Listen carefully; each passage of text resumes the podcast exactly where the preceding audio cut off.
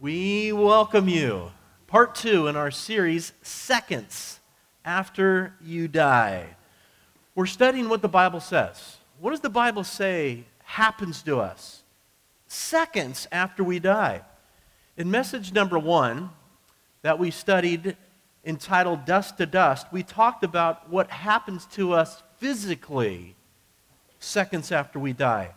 We studied five realities that all of us will experience physically seconds after we die.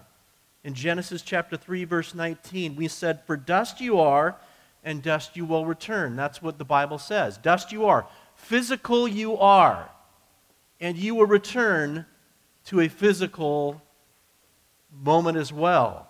Dust to dust.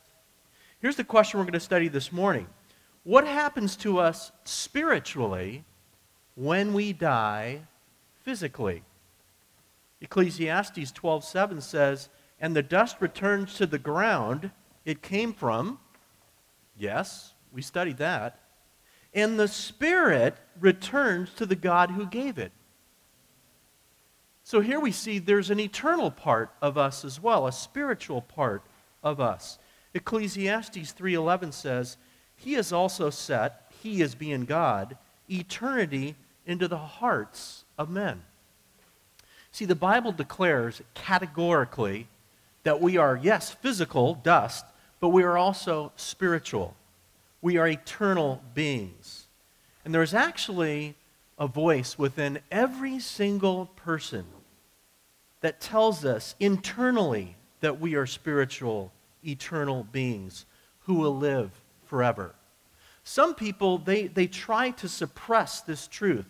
But trying to suppress this truth that we are eternal or that we are part spiritual as well is really a denial of your humanity, that you are made in the very image of God. Statistics alone point to the fact that we are part spiritual. We know we're physical, we see that, we feel that. We also feel the fact that we are spiritual unless we try to suppress that and deny it. But 80% of Americans believe in some form of life after death. 80%, 8 out of 10. If you study every civilization in the history of the world, it has embraced a particular belief or conviction about the afterlife. And one of the things you realize when you study all the convictions that various civilizations have had about the afterlife is that they are often in conflict. And what does that tell us? Logic tells us they can't all be true. All these conflicting beliefs about the afterlife, if they're conflicting, they cannot all be true. In other words, there are a lot of myths out there when it comes to what people believe about the afterlife. So this morning, I've titled the message, as you can see, Mythbusters. So I wonder how many of you have actually seen the TV show Mythbusters? Have any of you have seen that show? A lot of us have, okay? It's a show featuring two scientists who put various myths to scientific tests to confirm either that the myth is just a myth or to show that the myth is actually true, in which case it would cease to be a myth and the myth would then be busted, okay? So they have all these episodes that are really quite humorous when you think about it. Uh, like, can water dripping on your head really drive you nuts? Yep, it can. Are elephants really afraid of mice? Yes, they are. If you drive angry, will you use more gas? Yes. Can you literally slap sense into someone? Yep, you can. Can you imagine that myth buster? Okay, who wants to get slapped? I want to be the guy that slaps. You know, I mean, that must have been hilarious. But more reliable than, you know, science is biblical revelation when it comes to exposing a myth. The Bible tells us what is true and what is not true about the afterlife. This is reality. More than science, the Word of God transcends it all. This is the truth. John 17, 17 says, Thy word is truth. And what the Bible teaches about the afterlife is not confusing. It, it, this is not a difficult series for me to prepare. It's absolutely clear. It's just a matter of, okay, of all the scripture that is there about the afterlife, which ones am I going to teach on? Because I only have so much time. But this morning, before we get into detail about what the Bible teaches regarding the afterlife, I have to take on the myths that are out there. And so we want to study this morning six of the most common believed myths about the afterlife. Now, all of the myths we're going to study this morning are believed by millions and some by billions of people. Just because a lot of people believe something doesn't mean it's true. What's true is what the Bible says is true. This is our standard of truth. How do we know something's a myth? The Bible doesn't teach it as truth. It's as simple as that. This is God's revelation. So we're going to jump right into these myths. Let's begin the discussion.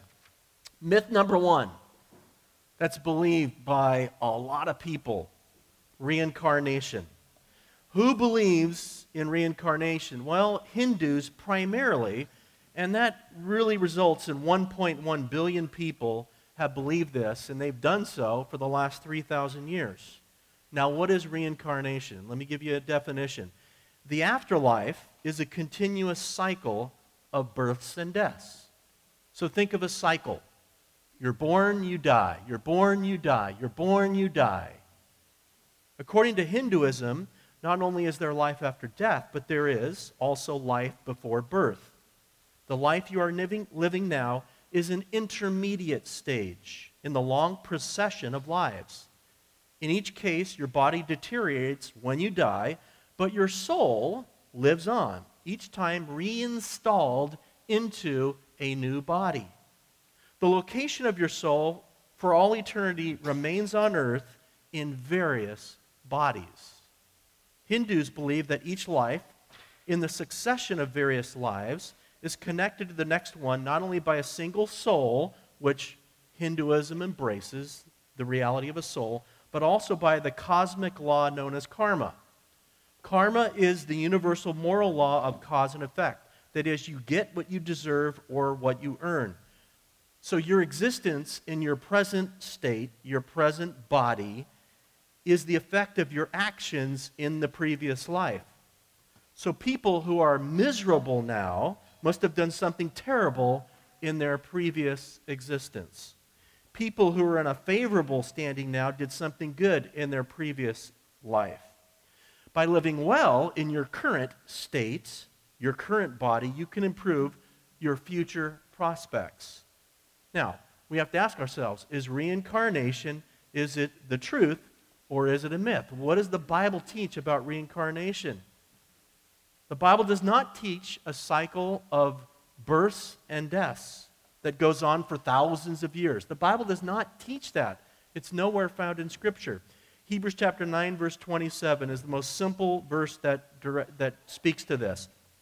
Man is destined to die once and after that to face the judgment, the Bible says. You die once, it's not a cycle. When I was in Nepal just about a year ago, and Nepal is 80% Hindu, I visited this deaf and blind center, and here's a picture of some of the kids that Tracy and I went in and spoke to. And uh, these kids were all either deaf or blind. And my favorite moments was to tell each of those children or the adults that were there that they have a personal creator that made them. And I quoted Psalm 139, verses 13 to 14, that says, You, speaking of God, not karma, you, because they've been told it's karma. They've been told that it is because their previous life that they have a cursed life now. You, not karma, created my inmost being. You knit me together in my mother's womb. I praise you because I am fearfully and wonderfully made it was wonderful to share with this truth to these dear children. Reincarnation, according to the Bible, is an absolute and total and complete myth. You die once and then you face the judgments. There is a personal God that creates, there is not a system of these cycles that go on and on. Let's go to myth number two, and it's this it's nirvana. Now, nirvana, who believes in nirvana? Buddhists. 448 million people for the last 2,500 years. Now, what is nirvana or Buddhism? The afterlife is a cycle of births and deaths, similar to Hinduism, hopefully, though, leading to nirvana. Now, Buddhism adapted its notions of the afterlife from Hinduism. Gautama Siddhartha, the founder of Buddhism, was born in India in 563 BC. He was raised a Hindu, but Buddhism modified its version of reincarnation. In Buddhism, people go through a cycle of births and deaths, but these births and deaths may not even happen on earth. Uh, they believe in other universes. Buddhism believes in multiple worlds. While Buddhism holds to a causal connection between the lives produced by karma, one is not the same person from one life to the next. In Buddhism, the actions of my previous life help explain my current circumstances, but those actions were not committed by the same person. In Buddhism, Buddhists reject the idea that people have individual souls. Buddhists believe in the concept of the soul or I, they believe that's an illusion. Actually, the concept of the self is the problem that plagues humanity, from which all suffering arises. The goal of Buddhism is enlightenment, to eliminate all desire for cravings, and in this way you escape suffering. And the Eightfold Path of Buddhism is a system to free Buddhists from desiring anything and eventually achieving non existence through meditation. That's why they're into meditation. The whole point is literally to achieve non existence. The ultimate goal is nirvana which literally means blowing out. It's like you are a candle, and the goal is to blow yourself out of existence. And when that happens, you reach nirvana. Now, there are various sects of Buddhism. I don't have time to go into those. Some believe that nirvana is a state of existence. Others believe it's a literal physical place of perfect bliss for the enlightened. Nepali Buddhists, where I just visited a year ago, believe Part of the path toward enlightenment involves placing your body, once you die, on Mount Everest, and their bodies all over Mount Everest. And you place your body there at death, and you let the birds eat your flesh and carry your flesh to nirvana. And there are thousands of Buddhists that truly believe this. Now, is nirvana truth or a myth? Is the afterlife a cycle of births and deaths, hopefully leading to a place or a state known as nirvana. Again, we have to look to the Bible. What does the Bible say? And the Bible does not teach a cycle of births and deaths leading to a place called nirvana. Again, we go to Hebrews 9:27. There are other scriptures, but nothing is as clear. Man is destined to die once. It's not a cycle. And after that, you face the judgment. Additionally, the Bible does not teach a works salvation, which is all that Buddhism lifts up. Salvation is not earned by doing good works or following some eightfold path that, that some religious guru spells out. And this is the difference between Christianity and man's religions. There are thousands of religions that man has created. Christianity is not a religion. Religion is man's attempt to reach God through rituals, sacrifices, traditions, and good works. Christianity is God reaching out to us in the form of his Son, the Lord Jesus Christ. It's, it's God extending to us his hand, and it's, up reach, it's us reaching up to God, taking his hand by faith, believing on the Lord Jesus Christ for our salvation. Romans 3:28 says a man is justified by faith apart from observing the law or any law or any religious tradition. Furthermore, the Bible does not teach that if we place our dead body on Mount Everest the birds are going to bring us to nirvana. The Bible speaks about this regarding our body, Philippians 3:20. We eagerly await a savior, the Lord Jesus Christ. Jesus is who we wait, not wait for, not birds, who by the power that enables him to bring everything under his control will transform our lowly bodies so that he will be like his glorious body. We will look at that in detail in message 4 in this series. But nirvana, according to the Bible, is an absolute myth. Let me give you the third myth, and it's this pleasure. Who believes in this is the state or where the afterlife will be uh, the experience? Well, 1.7 billion Muslims believe this. What is this defined as? The afterlife is eternal pleasure for good Muslims. Now, Islam was founded in Mecca, Saudi Arabia, by Muhammad, 570 to 632 AD. Muhammad is considered by Muslims to be the greatest man who ever lived, and he's the last of more than 124,000 messengers sent by Allah to this planet to share the way. The teachings of Islam are found in the Quran. The Quran rejects the idea or the belief of redemption. Islam teaches there is no need uh, for uh, God to redeem humanity because sin is paid for by you personally. Every Muslim is his own redeemer. Each person will be judged according to their deeds before Allah. If according to Allah you are not worthy, you are sent to hell. If according to Allah you are judged to have lived a good life as a good Muslim, the afterlife includes a paradise that provides riches and a garden populated with maidens designed by Allah to provide sexual pleasure for righteous men.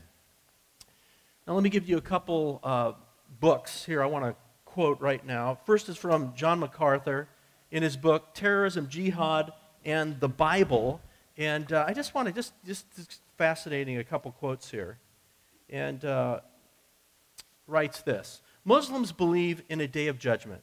All the dead will be raised to stand trial before Allah, and they will be judged according to their works. It is hoped by most Muslims that if a person follows Islam and does enough good deeds to outweigh the bad, Allah may allow such a person to enter paradise rather than sending that person to hell. But there are no guarantees of this. One's ultimate destiny is subject solely to the will of Allah.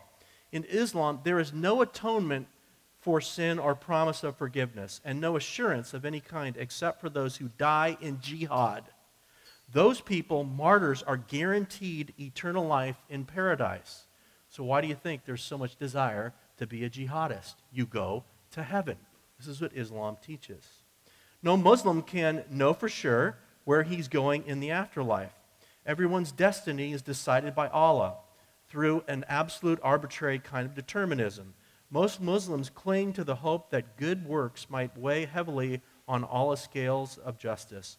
But killing and being killed in jihad is the only sure pathway to heaven. Another excellent book that I'd highly recommend Erwin Lutzer, The Cross in the Shadow of the Crescent, in my opinion, is a must read if you want to understand Islam. And I want to just kind of read a little bit here, if I could. Uh, from this, which is a fascinating quote, again, about their view, Islamic view of the afterlife.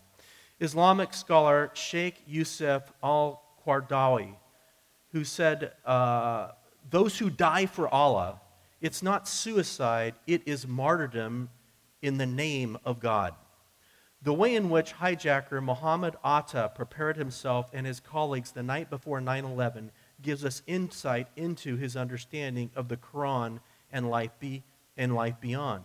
The evening he wrote a letter titled The Last Night, handwritten in Arabic. He pre- prepared himself for his arrival in heaven and urged his fellow hijackers to do the same. The time between you and your marriage in heaven is very short, he wrote. Shave excess hair from your body and wear cologne, shower. Do not leave your apartment unless you have performed ablution. Know that the gardens of paradise are waiting for you in all of their beauty, and the women of paradise are waiting, calling out, Come hither, friend of God. They have dressed their most beautiful clothing. And what was Atta expecting? A wonderful entrance into paradise and marriage to 72 of virgins available for his pleasure for all eternity. The Quran describes these virgins as follows. These are verses in the Quran voluptuous women of equal age, fair women with beautiful, big, and lustrous eyes, maidens chaste, restraining their glances, whom no man has ever touched. Wow. Pleasure. That's what the life in the future is. What does the Bible teach? Is there any good work that can tip the scales and somehow bring us into a good standing with God and thus usher us into paradise? Galatians 2:16 there are hundreds of verses that talk about this. We know that a man is not justified by observing the law, but by faith in Jesus Christ. Is it possible to know that you're going to heaven? Islam says you can't know. What does the Bible say? 1 John 5:13 I write these things to you who believe in the name of the Son of God so that you may know absolutely for sure that you have eternal life. And by the way, where will paradise be a, a, place of absolute sexual pleasure? What does the Bible say? Mark chapter 12, verse 25. Then, he, when the dead rise, and we will rise, they will neither marry nor be given in marriage. They will be like the angels in heaven. The Islamic concept of eternal pleasure, according to the Bible, is an absolute and total myth. Let's go to the fourth myth that is believed by millions, and it's this nothing is what will take place in the afterlife.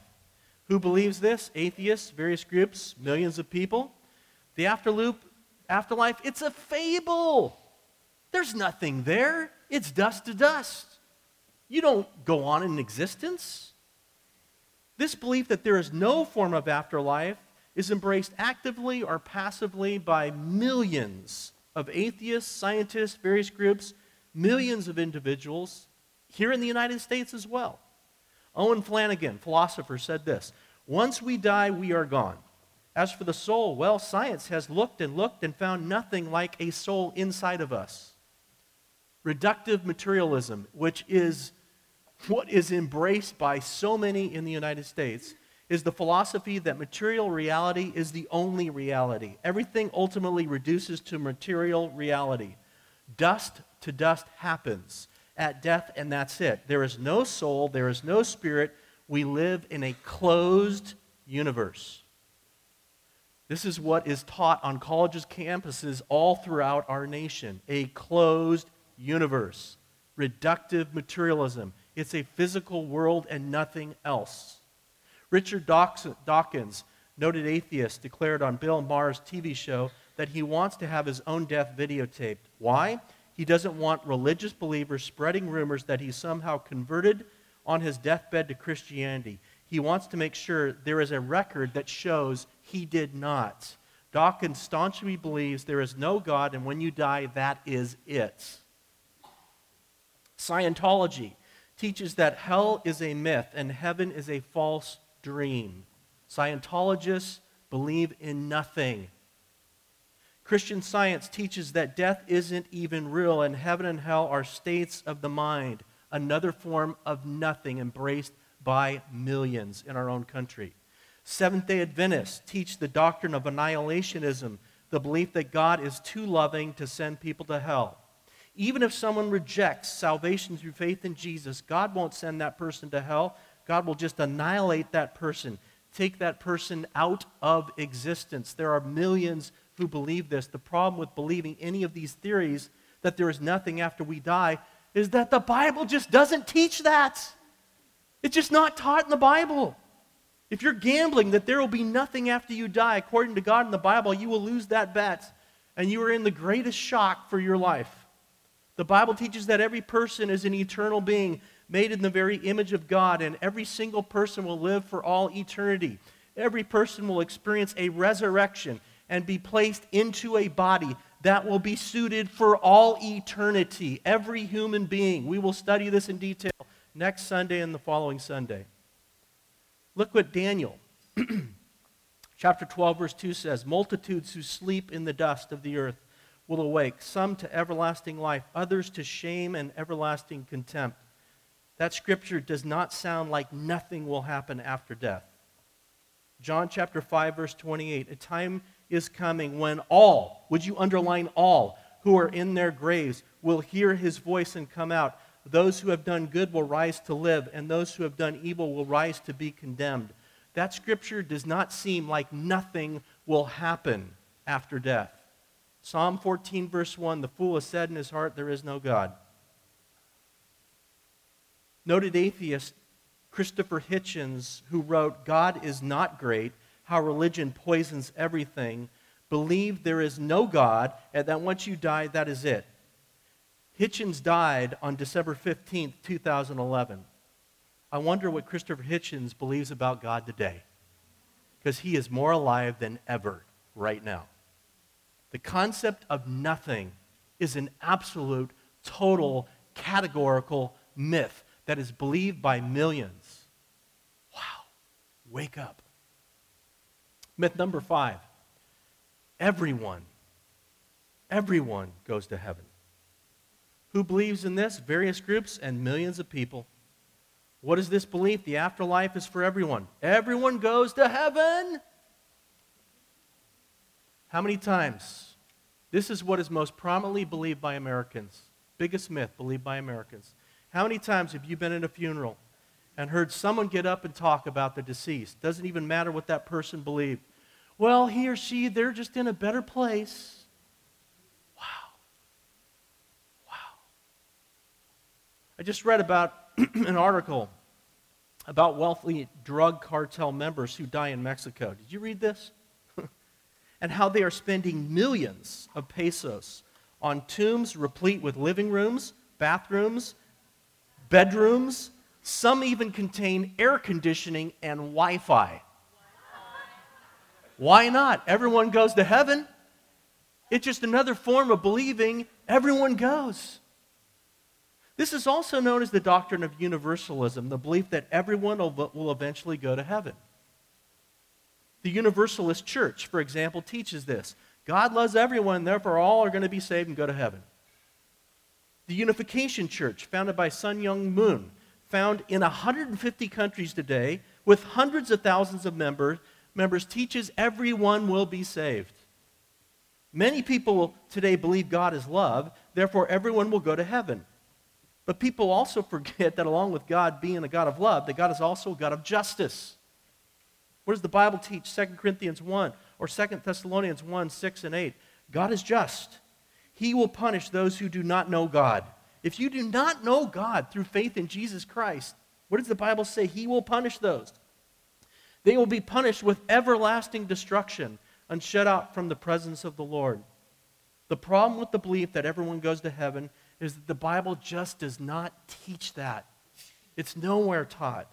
Jesus said in Matthew 25, verse 46, they will go away to eternal punishment, but the righteous into eternal life. Universalism, or the belief that everyone goes to heaven, is a flat out myth. It is not taught in the Bible. Myth number six. and these are the six just most common believed myths. That's why I've had to reduce it to the six most believed myths in the history of humanity. And number six is purgatory. One billion people, Catholics, believe this. What's purgatory? The afterlife has a holding place where those destined for heaven pay for their sins, receive cleansing, and achieve the holiness necessary to eventually enter heaven. I know it's crazy, but there are, mil- there are millions of people that believe this. I'm not even going to spend a lot of time here discussing purgatory because there is not even remotely anywhere in the scriptures where this is even remotely taught. But I bring it up because so many people embrace it. What does the Bible teach? teach? Will you go, you know, after you die to some holding place where you will then be punished for your sins and somehow earn this cleansing to somehow then gain you a ticket to heaven? No, Jesus' death on the cross paid the full penalty for your sins. Isaiah 53, verse 5 He was pierced for our transgressions, He was crushed for our iniquities. The punishment that brought us peace was upon Him, and by His wounds we are healed. Jesus suffered for our sins on that cross so we could be completely and totally delivered from sufferings, from the sufferings that our sin deserve. 2 Corinthians 5:21 God made him that's Jesus would you underline him who had no sin to be sin for us so that in him we might become the righteousness of God. You see when we believe on Jesus as our Lord and Savior we are immediately declared by God to be cleansed, purified, righteous, forgiven, redeemed, reconciled and holy. Purgatory according to the Bible is a complete and total myth that completely undercuts the redemptive work of Jesus Christ on the cross for the sins of all people who would believe on him. You say, Pastor, what does the Bible teach then? What is the truth about what we will experience seconds after we die? Watch me closely. None of these six myths will you experience at all seconds after you die. None of them. They're all false. But we had to take them on because they are believed and embraced by millions of people in the United States and around the world.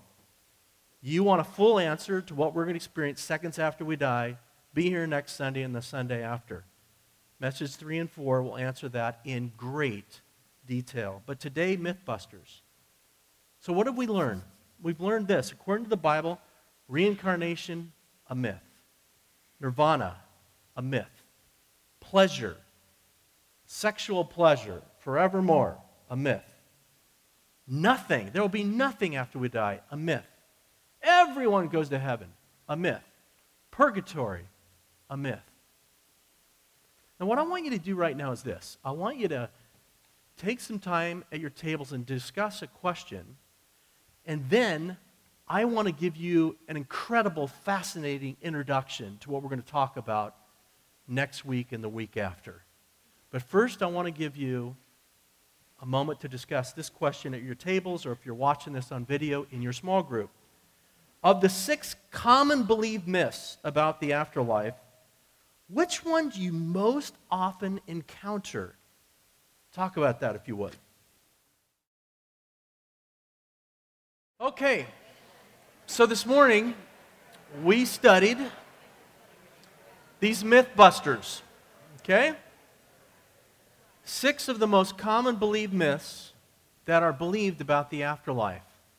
I know for a lot of us, we're just like, we can't believe that people believe this, and yet they do. So we studied the myths of reincarnation, nirvana, pleasure, nothing, everyone, purgatory. Hopefully, you found this study helpful. But I also know that some of you are here and the Lord is speaking to you because you're like, you came in here believing that. And, and I recognize that. And I'm glad you're here, or I'm glad you're watching this online, or whatever. Let God speak to you. Now, I want to conclude in a, in a real fascinating way. I want to examine, uh, in the time we have left, the current trends of science and what science says about the afterlife. Now, I'm not a scientist, but I read science and I'm intrigued by science. And to accomplish what I want to do, I want to read some quotes from Dinesh D'Souza's book, Life After Death The Evidence. Highly recommend this book. This book presents a reasoned, scientifically based case that life after death is more than possible, it is highly probable, and that this is being discovered by science. And D'Souza utilizes the latest discoveries in physics, neuroscience, and biology to build a credible case for life after death. And this is really going to bleed into what we're going to get into the next two Sundays. I'm going to read just a few quotes from his chapter entitled The Physics of Immortality, Multiple Universes, and Unseen Realms. And what these quotes are going to do is they're going to provide a great kind of wrap up of today's message, but even more importantly, they're going to provide a great tease for what we're going to talk about the next two messages, namely heaven and hell. Please understand, this is just going to be a tease. I can't read to you the entire chapter of what we're going to look at. You can get the book, but I want to give you some highlights, okay? So get ready to have your, your mind uh, stretched and your spirit really fired up. Because when I read this, I just couldn't put it down. I read the book in like two days. Atheists say the religious concept of eternity presumes the existence of exotic locales like heaven and hell. The problem is that we live in a physical universe, and those alternative realms seem to nowhere exist. New discoveries in physics provide scenarios under which matter can survive with different properties in realms other than our universe. Fantastic though it sounds, modern physics has legitimated the possibility of the afterlife. In Christianity, heaven and hell are eternal realms, not only beyond the universe, but also beyond space and time. So, this concept needs realms or universes without space or time. The Abrahamic religions also affirm that after a final judgment, we will all possess reconstituted bodies that are material in some sense and yet imperishable. For this to happen, matter must be capable of qualities that are radically different from any matter that we have already experienced. What does modern physics say about all this? Are such things even possible, and does it make sense to believe in them? Then he kind of goes into this section and he about this transition that's taking place in science from classical to modern physics involving a complete, re, a complete reformulation of the laws of space and time and matter as they had been previously understood. He takes on Einstein's theories of special and general relativity and the laws of quantum mechanics. He talks about Einstein's discovery about space and time. Space and time are not absolutes, but are relative to each other. Depending on, on how each of us is moving, you have your space and time, and I have mine. This is accepted physics. If you uh, could travel at a speed of light, and your clock would stop ticking, again, not because clocks break down at high speeds, but because time itself would have stopped for you. He talks about quantum mechanics. Then he says this this idea of multiple dimensions is part of a powerful new approach to physics called string theory. Many scientists regard string theory as the best prospect for unifying Einstein's, Einstein's relativity with quantum mechanics. In its most famous form, so called M theory, scientists tell us that reality is divided not into four, but rather 11 dimensions 10 of space and one of time. We have 10 dimensions of space, is what science is saying. So, what are the other dimensions? Well, string theorists say they are hidden dimensions, somehow positioned so that they are invisible and inaccessible to us. They're there, we just can't access them. While we can't see them, they help to account for the things that we do see. As physicist Lisa Randall puts it, we're in this three dimensional flatland. Our world is stuck in this three dimensional universe, although extra dimensions exist. So we live on a three dimensional slice of a higher dimensional world. This is what science is saying. Most of what we call matter is actually empty space. Press down on the table. I'd like you to do this. I'd like you to press down on that table in front of you. What you feel is solid and pushing back, but in fact, there is virtually nothing there. And this is what science is telling us. How do physicists know this? By probing the structure of the atom. The nucleus of the atom contains almost its entire mass, and yet the nucleus is only a tiny fraction of the size of the atom. You can envision the nucleus as a baseball in the center of Wrigley Field, and that would give you some idea of the proportions we are talking about.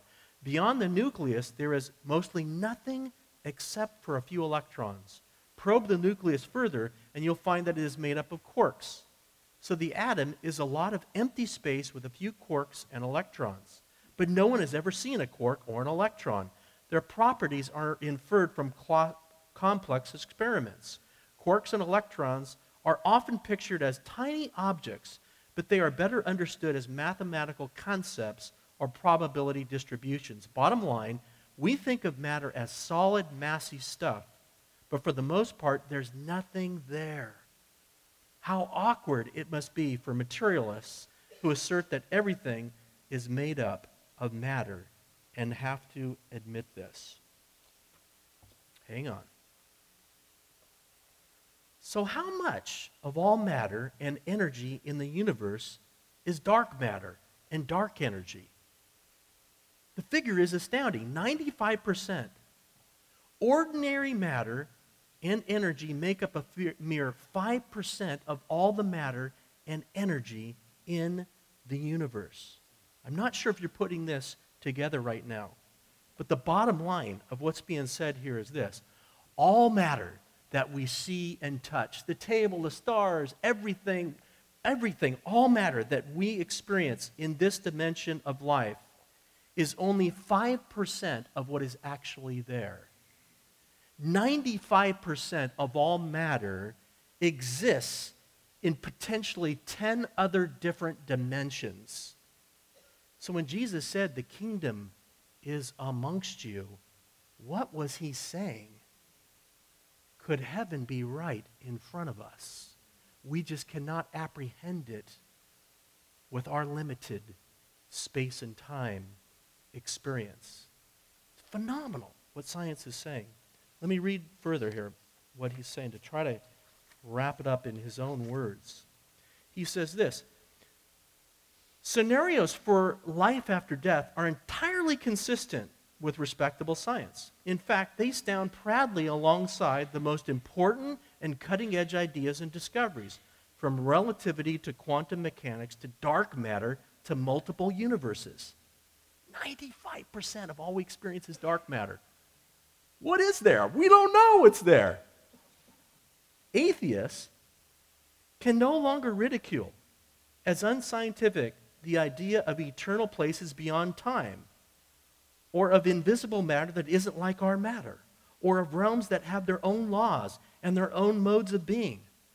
That's heaven. That's heaven. Heaven now becomes a real possibility under the existing diversity of laws that govern multiple universes. Many physicists started down this intellectual path to avoid having to encounter God. In the process, they mapped out plausible scenarios for afterlife realms like heaven and hell. Great, I love it. Modern science has proven itself not the foe of religious believers, but an unexpected ally. Let's pray. Thank you, Lord, for your word. Thank you that your word is our greatest ally when it comes to understanding what happens seconds after we die. But it's, exciting when science begins to catch up with the Bible. I pray, Lord, that you would reveal yourself to anyone here or anyone listening that's caught up in any of the myths that we've studied today about the afterlife and millions of people are caught up in these myths.